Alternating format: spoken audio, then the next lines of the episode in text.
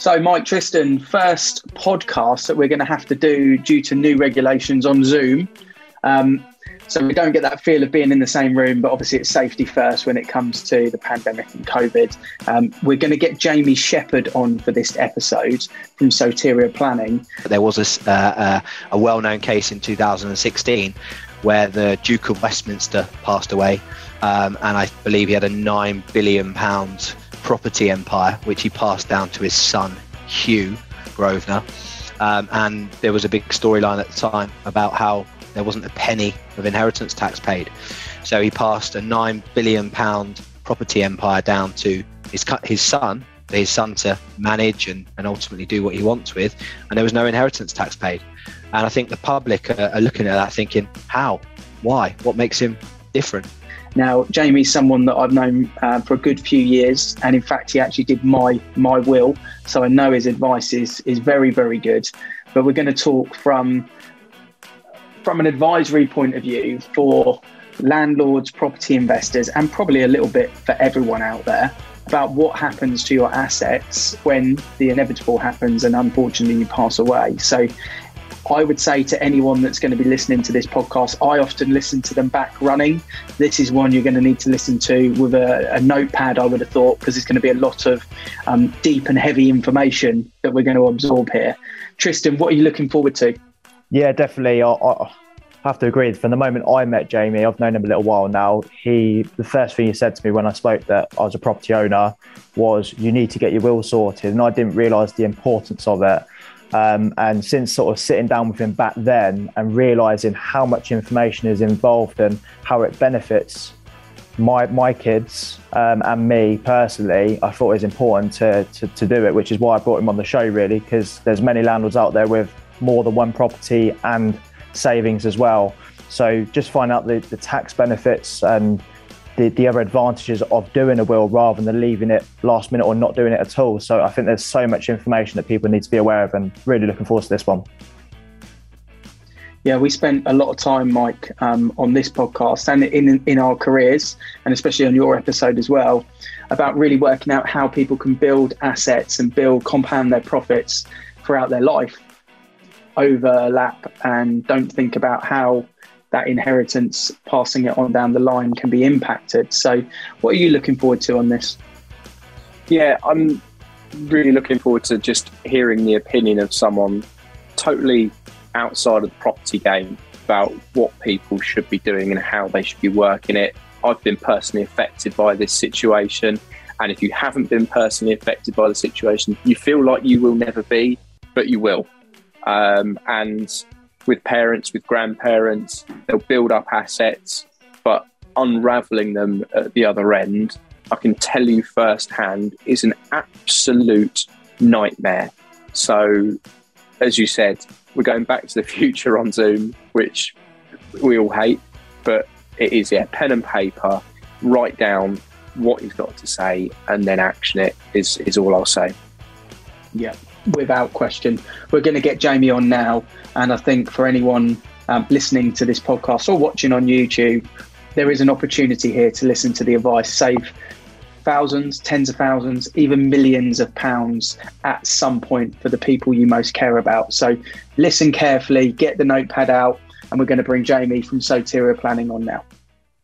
So, Jamie, thank you for joining us on Zoom this week for uh, an exciting podcast where we're really going to get to grips with some helpful advice for property investors. And in this case, not just for them, but obviously for their families, therefore, after as well. So, looking forward to getting stuck into that. But just give us a little bit of an insight into why you got into the business you're currently in, please. Yeah, of course. Um, so uh, I was really interested um, when I first got into financial services sector uh, around 2016. Uh, I would be talking to people about their situation, uh, and quite quite a lot of people, um, people that you would expect to have their affairs sorted out, people with young children, people with businesses, people with property, um, just didn't. And I don't know what the reason for that would be, whether that's just nobody has reached out to them and almost said to them, you need to sort this out. Uh, I can help you, or you can go over there. Um, but it was just such a fascination for me. Um, and then went on to learn a little bit more about the industry, so how it works in in terms of. So, I mean, pre-pandemic, uh, you never would have had a meeting with a client on Zoom about your affairs. Whereas I would say, obviously, in the last 18 months, it's been the norm. And moving forwards, I can't see it changing too much.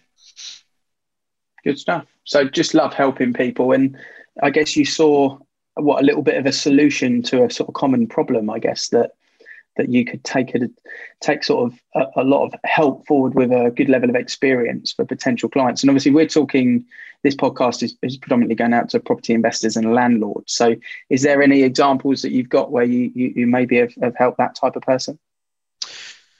Um, yeah. So um, quite often, when you've got clients with with multiple properties, uh, depending on what they want to do, um, as well as a bit of uh, death planning, if you like. So, whether that's writing a will, whether that's considering uh, what would happen in the event that they were to lose mental capacity. That type of client could also do with a bit of lifetime planning, whether that is creating a trust, whether that is um, the property being owned by that trust. There's lots of advantages to consider, whether that be uh, a savings on capital gains, whether that be the ability to pass property down to your loved ones um, instead of passing it down via your will. Um, I mean, I, I, personally didn't get involved in this case, but there was a, uh, a well-known case in 2016 where the Duke of Westminster passed away, um, and I believe he had a nine billion pound property empire, which he passed down to his son Hugh Grosvenor. Um, and there was a big storyline at the time about how there wasn't a penny of inheritance tax paid. So he passed a nine billion pound property empire down to his his son for his son to manage and, and ultimately do what he wants with, and there was no inheritance tax paid. And I think the public are, are looking at that thinking, how, why, what makes him different? Um, now there are a couple of special rules around uh, inheritance tax. It was announced that when Prince Philip recently died, uh, there would be no inheritance tax due. Um, but for the average uh, person, if you like, uh, man and wife, there's usually no inheritance tax on first death, certainly if they're, they're leaving their assets to each other. But on second death, depending on whether they own a property, um, whether or not they have children, or they're leaving their assets to the children, there are strict rules that they have to abide by. Um, and obviously, if you've got a landlord that's got multiple properties, whether they're in their name or in a in a company setup that they've set up themselves, there's a good chance that that property empire is going to form part of their estate for inheritance tax. So that is something that landlords should really get a good understanding of as to what would happen. Mike, you've obviously spent a long time in the industry. That's a bit of a, a mind blowing case study there. Um, Nine billion. I'm not sure if you've have you dealt with landlords with that size portfolio it's, before? I'm um, sure. It's, it's probably slightly above the norm um, for, for the home counties uh, to be talking in the billions of pounds. But it does show, it, it, I, I, suppose, the, the, the, red top newspapers would be having you say, well, it's the haves and the have nots. Um, and whether paying no inheritance tax is, is right or wrong, or whether you think it's right or wrong, it's, it's those who have planned and those who haven't planned.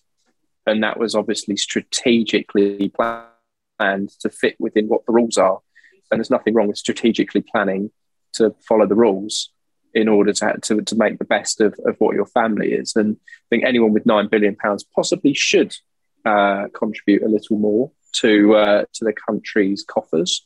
Whereas Mr. and Mrs. Jones, who have got one buy to let in their family home, who, if they don't plan something, they're going to get taxed to the eyeballs. Um, Jamie will give you the numbers. Um, but if you do plan, you can you can let your children inherit your property, your hard earned. Generally, it's a pension and buy to let in our area, so you can let people inherit that with with very minor impact. I guess, yeah, Jamie, think... the, the, I was just going to say, Jamie, I guess the frustration when you're talking to people that might be obvious is people have paid tax all their life, and therefore they don't feel that there should be tax to be paid at the end of life on assets that they've purchased with money they've already paid tax on. Is that quite a common frustration that you see with clients? Yeah, absolutely. I've I've never met um, a client who is is happy to potentially pay inheritance tax on their death. Um, you've you've got also to consider the general public have zero understanding. Um, I would say the majority. So, for example, uh, I had somebody who come to see me two weeks ago, man and wife, um, early 70s. They've got a couple of grown up children. And what they wanted to do was they wanted to put their property in their children's names now. And I said, why do you want to do that? Well, they said, we want to avoid any kind of death duties. That was their terminology. And I said, well, what do you mean? They said, well, we don't want them to pay inheritance tax. And I said, okay, well, what else have you got in your name? And they said to me, well, there's a joint bank account, roughly about £50,000, and then probably about £50,000 worth of assets. And I said to them, well, in your situation, you can actually pass £1 million down to your children on second death. And they said, oh, really? And I said, yeah. And, uh, and I said, does signing the house over to the children now seem like a good idea? No. Um, so these people are, are, lucky because they, they took some advice. Um, what people also have to understand is that there are some people that will just go and sign a house over to their children without taking any advice. Now, if they were to stay living in their property, so retaining a benefit, unfortunately, this is what's termed as a gift of reservation.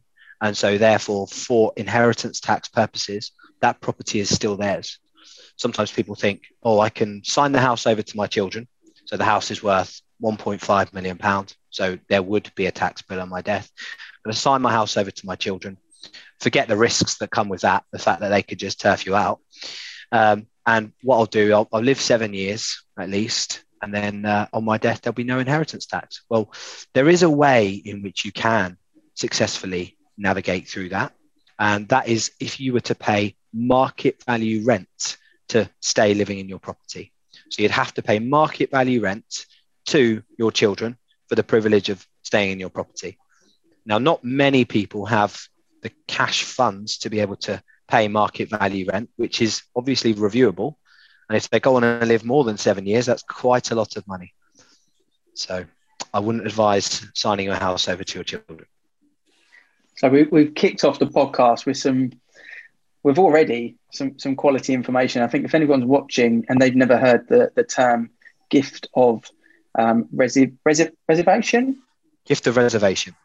Gift of your reservation, which I haven't, then let's listen on because Tristan's about to hit us with a body of questions for Jamie, which I'm sure will give some more really valuable information for property investors and landlords. So, Tristan, I'm going to hand over to you.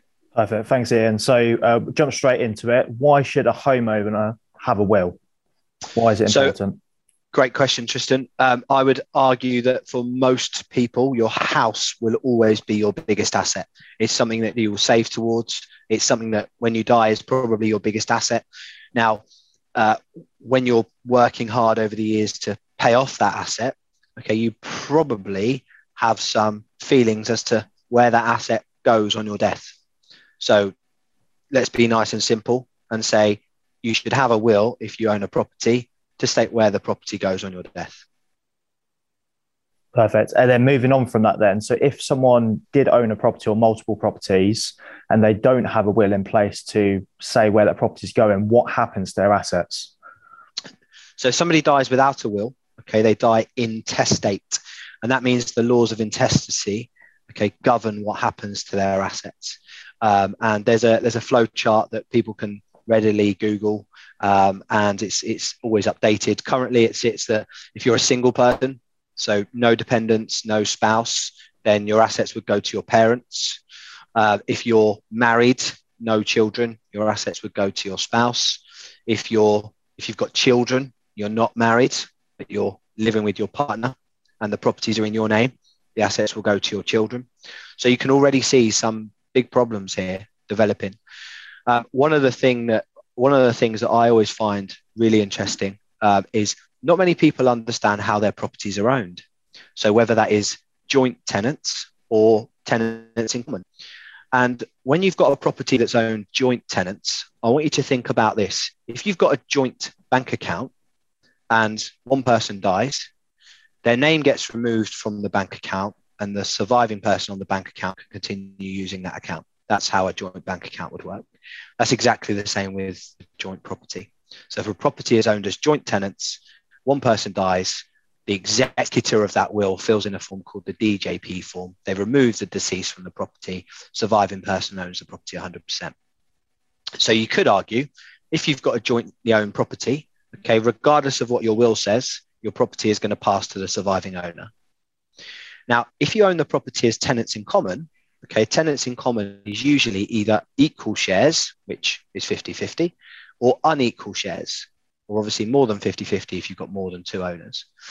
If it's unequal shares, it's it's uh, stated as per the, the declaration of trust as to what those shares are. Now, the danger that I'm seeing more and more now is that younger couples, so first time buyers, buying their property, okay, they're usually setting themselves as, up as tenants in common to protect their investment because one of them might have got a cash investment from their parents for a deposit. So they're buying the property as tenants in common. They're not married. They haven't got any children. Okay. And they haven't got a will in place. Now, because they've spent all their money on the declaration of trust or, or, or something like that. Now, they haven't got a will in place. Now, I'm sure the conveyancer has said on their paperwork somewhere, please sort out a will. Okay. Now, for me, that's not good enough. If you're going to put people in that situation as tenants in common, they must, must draw up a will. Because if they die without that will, their 50% could end up going to their parents, to their children, somewhere where they might not want it to go. And it becomes messy. People always say, well, my parents would always look after my partner. Okay. One thing, one piece of advice I would always give people is that grief does weird things to people. So the will is ultimately your wishes when you cannot talk. And I think I think on that point, from being in property for the best part of two decades, it is something which it just doesn't get discussed. There's, there's, there's a transaction that happens when someone buys a buy to let or they buy an investment, whether they're looking to flip it, whether they're looking to rent it out.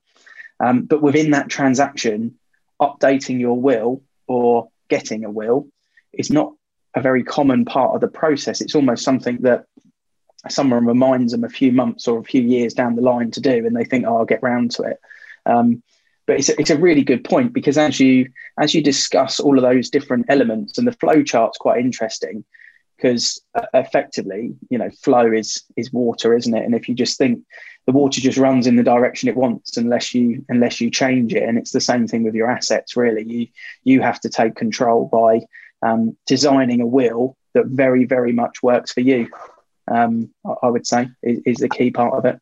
Absolutely. Um, so again, talking about some high profile cases that have been in the news, there were two celebrities that got married just before they died. One, I believe, was Ken Dodd, and one was Jade Goody. Now, both had multi-million pound estates, um, and uh, Jade Goody had her children. Um, she famously married uh, a guy just before her death, um, and what that enabled her to do was put her assets in trust for her children, but avoid any kind of inheritance tax. Now, it was rumored that she had a £4 million estate. If she had a £4 million estate, back then the inheritance tax threshold was £325,000. She would have, or, they would have, if you like, paid 40% on over the £325,000. Ken Dodd got married a day before he died for a similar reason. I believe he wanted everything to go to his partner.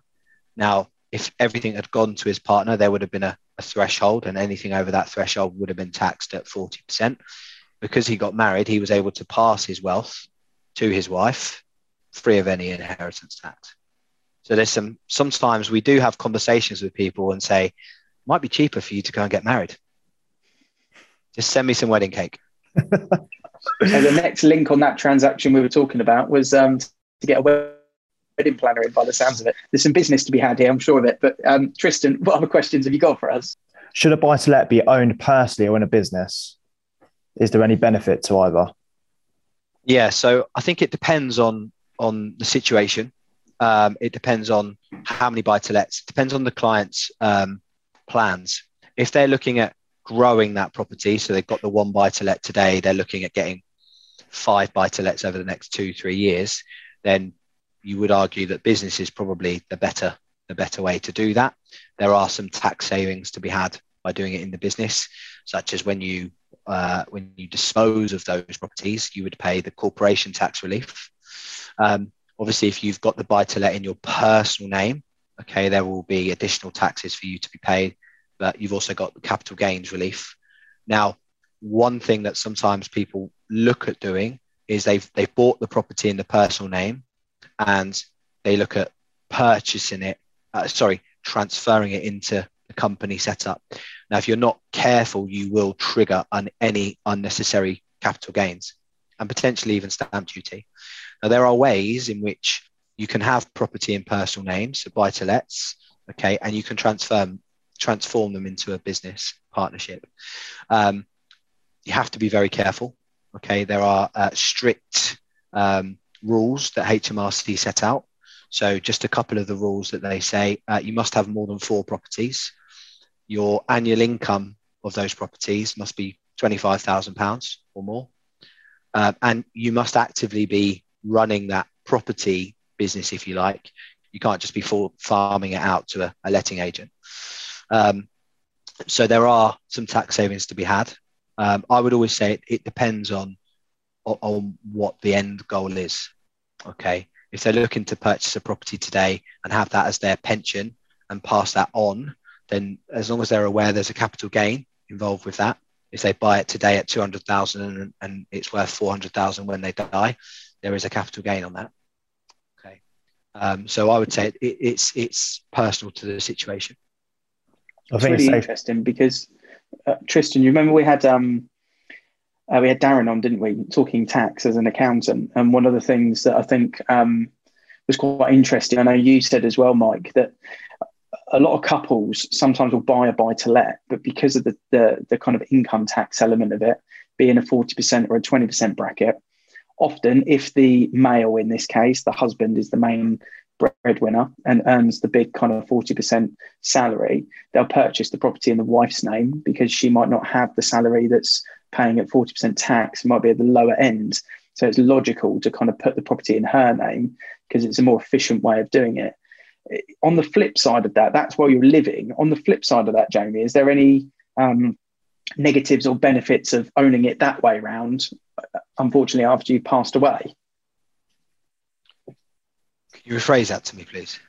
So if if someone um, if if a married couple, the uh, the wife owns the property in her name, not in the husband's name, and they hadn't done a will that that kind of orchestrated that, would it would it just fall to husband or would the wife um, it would just go down the natural flow? Um, as you said before, or would there be any other things that they could do by making a will and, and doing it more creatively? So depending, if there was no will, okay, then the first two hundred and seventy thousand pounds of that property would pass to her husband.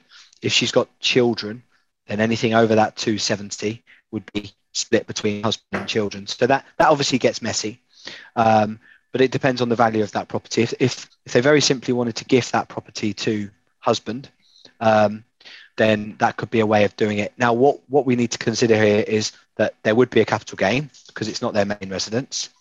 And if that then goes to husband, and let's just say, depending on his age, he lives five years, and then it goes down to children, there'd be another capital gain on the same asset.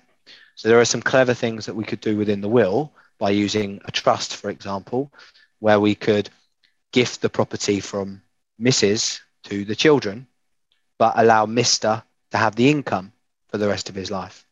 That would mean that potentially we'd just get away with the one capital gain payment. And there's also the element at the moment, which is common, unfortunately, but at that later part of life, not all marriages are perfect. And sometimes you get to the point where it's a, you know, they've been divorced previously, they've remarried, and actually the kids below potentially are different groups of kids, or it might be his or it might be her kids. That's where obviously the difficult part of it comes into play is maybe Mrs. that owns the property doesn't want it to go to certain kids, and it, that's where the messiness comes in. Which, as as we always say on this, that the best advice is to to get the right advice. I would say. Yeah, when when talking to people uh, that have got shall we say, a 21st century family where you're on your second relationship, you've both got children from previous relationships, nine times out of 10, it is a case of wanting to protect each other, but also wanting to protect their children. And I would always say to them, it's not about do you trust this person to do right by your children? Okay. I would say to them, just don't put that person in this situation because there are things that we can do to basically protect them, make sure they've got a roof over their house head, make sure they've got the right to any income of buy to let, but ultimately, when they pass away, your assets would go to your children. And it's not necessarily anything complicated that we need to, to set up. Um, it's uh, just a, a clever bit of planning. Good advice. Perfect. So moving on to the next question then, Jamie. So what is an LPA and why is it important or why are they important?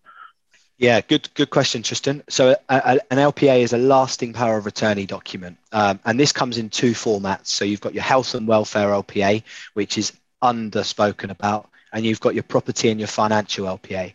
So for this podcast, let's understand the property and the financial LPA. So for anybody, okay, if they were to lose mental capacity, okay, so for everyone on this call, we're looking at an accident okay because the chances are we're not just going to wake up tomorrow with dementia or alzheimer's or or anything like that. Um, typically people think of an lpa when they get to retirement age due to potentially being worried of having or, or, or getting dementia or alzheimer's or it could just be old age and vulnerability. And they want somebody else to take on that uh, the responsibility of assisting them or even making decisions for them so an LPA is a, a, legal document where you, okay, can choose somebody to make decisions for you. Now this would cover, as I said, your property, your bank accounts, your bills, anything to do with property or your financial affairs. Now, what what people need to understand is what happens if you lose mental capacity. So let's just say for us, it's an accident. What happens if you lose mental capacity and you don't have an LPA in place? Well, there was a high profile case in the news last year that involved Kate Garraway. Kate Garraway's husband was in a coma for a very long time. I believe it was COVID related. In, during that time, quite a few things happened to her and her situation. And, and one of them was that their car was stolen and the car was in his name. The insurance was in his name. She couldn't even claim on the insurance for her car. Uh, and that's a that's a very very normal procedure. Okay, if you've got Sky or you've got uh, the the internet, you ring up that provider. If it's not in your name, they won't talk to you. Okay, now an LPA is protecting the worst case scenario. I would always say to people, there's a very good chance that you can get to the age of 95 and never need an LPA, but you don't want to be in a situation where you need one and you haven't got one. Because if you need one and you haven't got one, unfortunately, your family are going to have to go through the, the route of applying for deputyship, which is a very long and costly process. If somebody in your family, your friend loses mental capacity and, and things can't be, no decisions can be made about banking, property, or anything like that, that's a big problem. Whether that's a business owner, whether that's a, a young family with a mortgage, uh, it's a big problem. And it can be very easily solved by putting an LPA in place. Now, an LPA can be can be done by a professional, and I would always advise that because it's really important to understand what you need to consider with doing this. Okay, or it is something that is available on the, the government website for people to do themselves if they know what they're doing. Um, currently, the registration with the Office of the Public Guardian for the LPAs is sitting anywhere between 16 and 20 weeks. Um, and what I'd advise people if you get something wrong you then have another eight to 10 weeks of, of waiting. So it's always worth getting it right first time.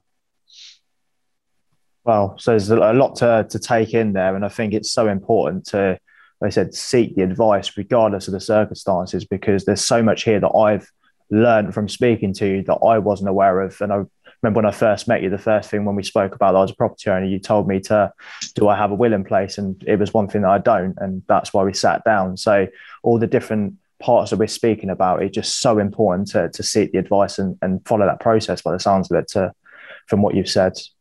Yeah, so, absolutely. Moving on to my last question then, Jamie, is is there anything that's due to be changed or implemented in legislation that could have an impact on us in the future? Yeah, so I'll talk about something that's already happened, and I'll talk about potentially something that might happen in the future. Um, so um, pre let's just say pre 2017 uh, lots of people made the provision within their will for their assets so including their family home to go into what's called a discretionary trust. This is where you put your assets into a trust. You appoint trustees. Those trustees might be people that you fully trust friends family members and ultimately you state who the beneficiaries are. So they might be your children. Now what this does is this protects your children against any kind of future harm. So this could be against them inheriting and getting divorced and losing half. This could be against them potentially inheriting money being addicted to drugs and spending all their money that way okay? And what happened was the government introduced an initiative with regards to inheritance tax to say if you've got a property and you pass it to your children on your death on so with a married couple on second death you pass to your children you can claim an extra tax relief an inheritance tax relief called the residence nil rate band the people that have had their will set up so that their property was going into a trust are not able to claim that uh, people that have got their property in trust during lifetime for different reasons are possibly not able to claim that.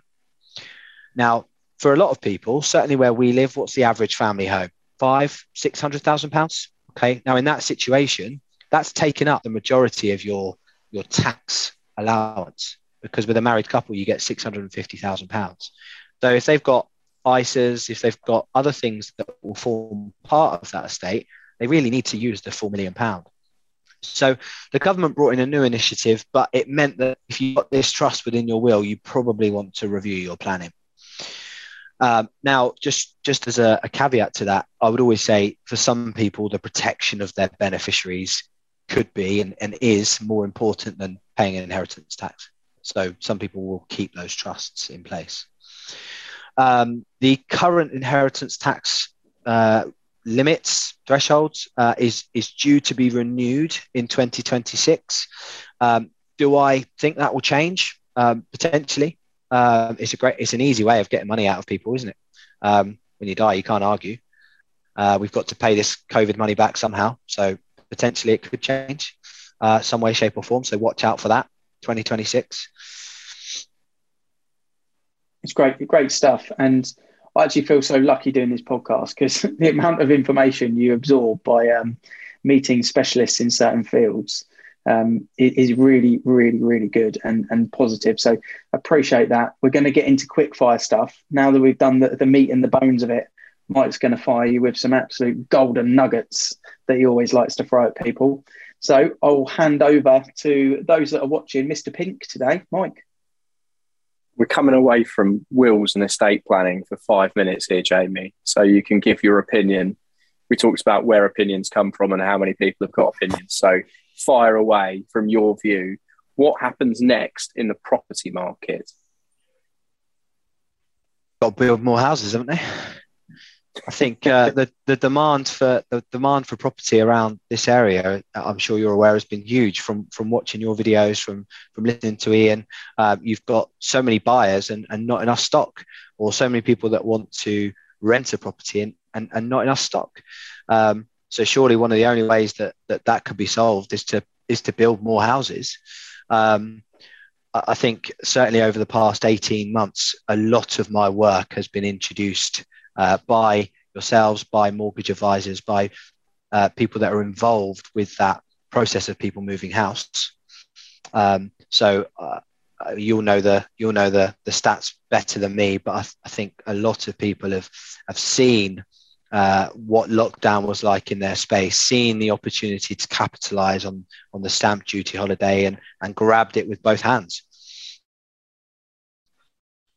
Yeah, I couldn't I couldn't agree more. The stamp duty holidays been and gone, COVID restrictions, furloughs been and gone, but the the need in that race for space is is still very much alive, is which is what's firing things. But I'll say one thing: there's a proven fact: if you build houses, it actually increases house prices. Doesn't bring them down. It's a fact. Economics. I'll teach you that later. Um, if you invested in the perfect deal tomorrow, what does it look like to you personally? um, a buy to let property that uh, goes and has a big development built next to it and doubles in price. that was a great, great on the spot answer there. I like that one. It was, yeah, absolutely. Five seconds of learning, and a man's changed his changed his tune. Last question: What's the best single piece of advice you can ask or, or you can give to a property owner? Protect those around you. You're not invincible. If something happened to you, okay, those people that depend on you, are they okay? perfect advice. And as someone who owns a property, who owns a business, and has got two children um, and a wife, it's it's really important that the assets that we have are protected. And I think one of the quick and easy things that people tend to go for is is life life insurance, and obviously pay that monthly amount to make sure that certain things happen there. But that's more from a financial covering when it comes to everything you've just spoken about it's really, really important that you you treat those in tandem um, and you make sure that you protect those around you. Because the last thing that I think anyone that's investing in property would love would would want to do is unfortunately pass away at any point and then leave children, wife, parents, whoever they've decided to pass their assets on to, short from a tax perspective, just because they've done it incorrect, or worst case scenario, they've not done it at all. And the flow chart that you mentioned flows it in the direction they don't want it to. Um, I, I, know, you know, family is family from, I guess, from the government's perspective, from HMRC's perspective, family is family, but sometimes family is different for people, and that might mean that money's going to the wrong the wrong direction. So, Jamie, I, I would imagine people will pay a lot of money for the advice you've given us on this podcast in um, in a meeting with you when when sort of setting up your their LPA or their will and etc. So thank you so much for coming on. I've really enjoyed it. I've learned a lot myself. I, I know Mike and Tristan the same. Um, we're going to digest it now, but yeah, appreciate your time and um, thank you very much. Maybe we'll speak again on another podcast about some other bits again soon. You're very welcome. Thank you for having me, guys. So, gents, Jamie's just finished, and I don't know about you, but my brain is ready to explode with information that's just been absorbed. Um, more so than any of the other podcasts. I don't know if it's because it's on Zoom and we're trying to sort of digest everything, but I think mainly because Jamie gave us so much information there. The sort of information that his clients would pay a lot of money for to sit down and and talk him through. He obviously knows his stuff. You know, his his stats, case studies, and information is just super super knowledgeable and for me i think with with a young family you know wife and two children it's something that you can only sit there listen to what he says and think i've got to do the right thing by them for when something happens down the line um, so it was it was really interesting to get a bit of a snapshot and a teaser in different kind of potential options but i think everyone's everyone's scenario is different mike and therefore it's the sort of thing that you you need to know personally exactly which direction you need to follow on that. Is that is that the way you were thinking? Yeah, it obviously everyone's different, but everyone at the same time is the same in that if you're not doing it for your kids, who are you doing it for? And there's absolutely no point in building a nest egg for your children worth a million or two million or three million pounds if they're going to have to pay a thumping amount of inheritance tax on it. Your, you, you know, you, that's that's forty percent of your of your total hard work of your life going down the pan if you don't arrange a simple appointment with someone who can do that for you.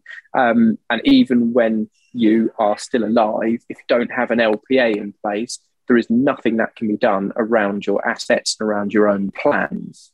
You can't even cancel a holiday um, for for you or your parents if if they're if they're incapacitated.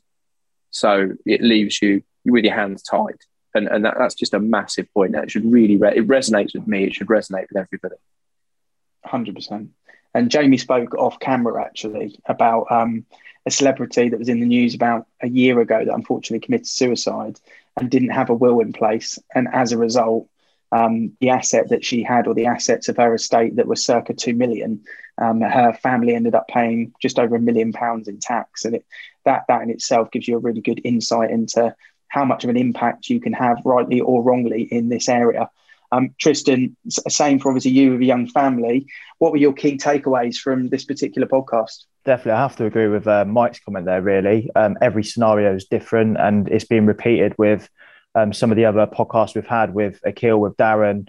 Every scenario is different, and seek the advice you have because the small amount of investment for seeking that correct advice could save you thousands, tens of thousands, or even hundreds of thousands or millions in these cases. So definitely seek the advice of each circumstance. And I've had a few people before where they say, I'm going to pass the property on to my kids or um, change the ownership. But hearing Jamie's words there, there's other ways around it that could benefit um, the people. So definitely seek advice from that side. Yeah. And for anyone listening or watching, um, thank you first and foremost. And if you've got questions after this, because I know I'm going to be ringing Jamie tomorrow because I've now got questions after this one.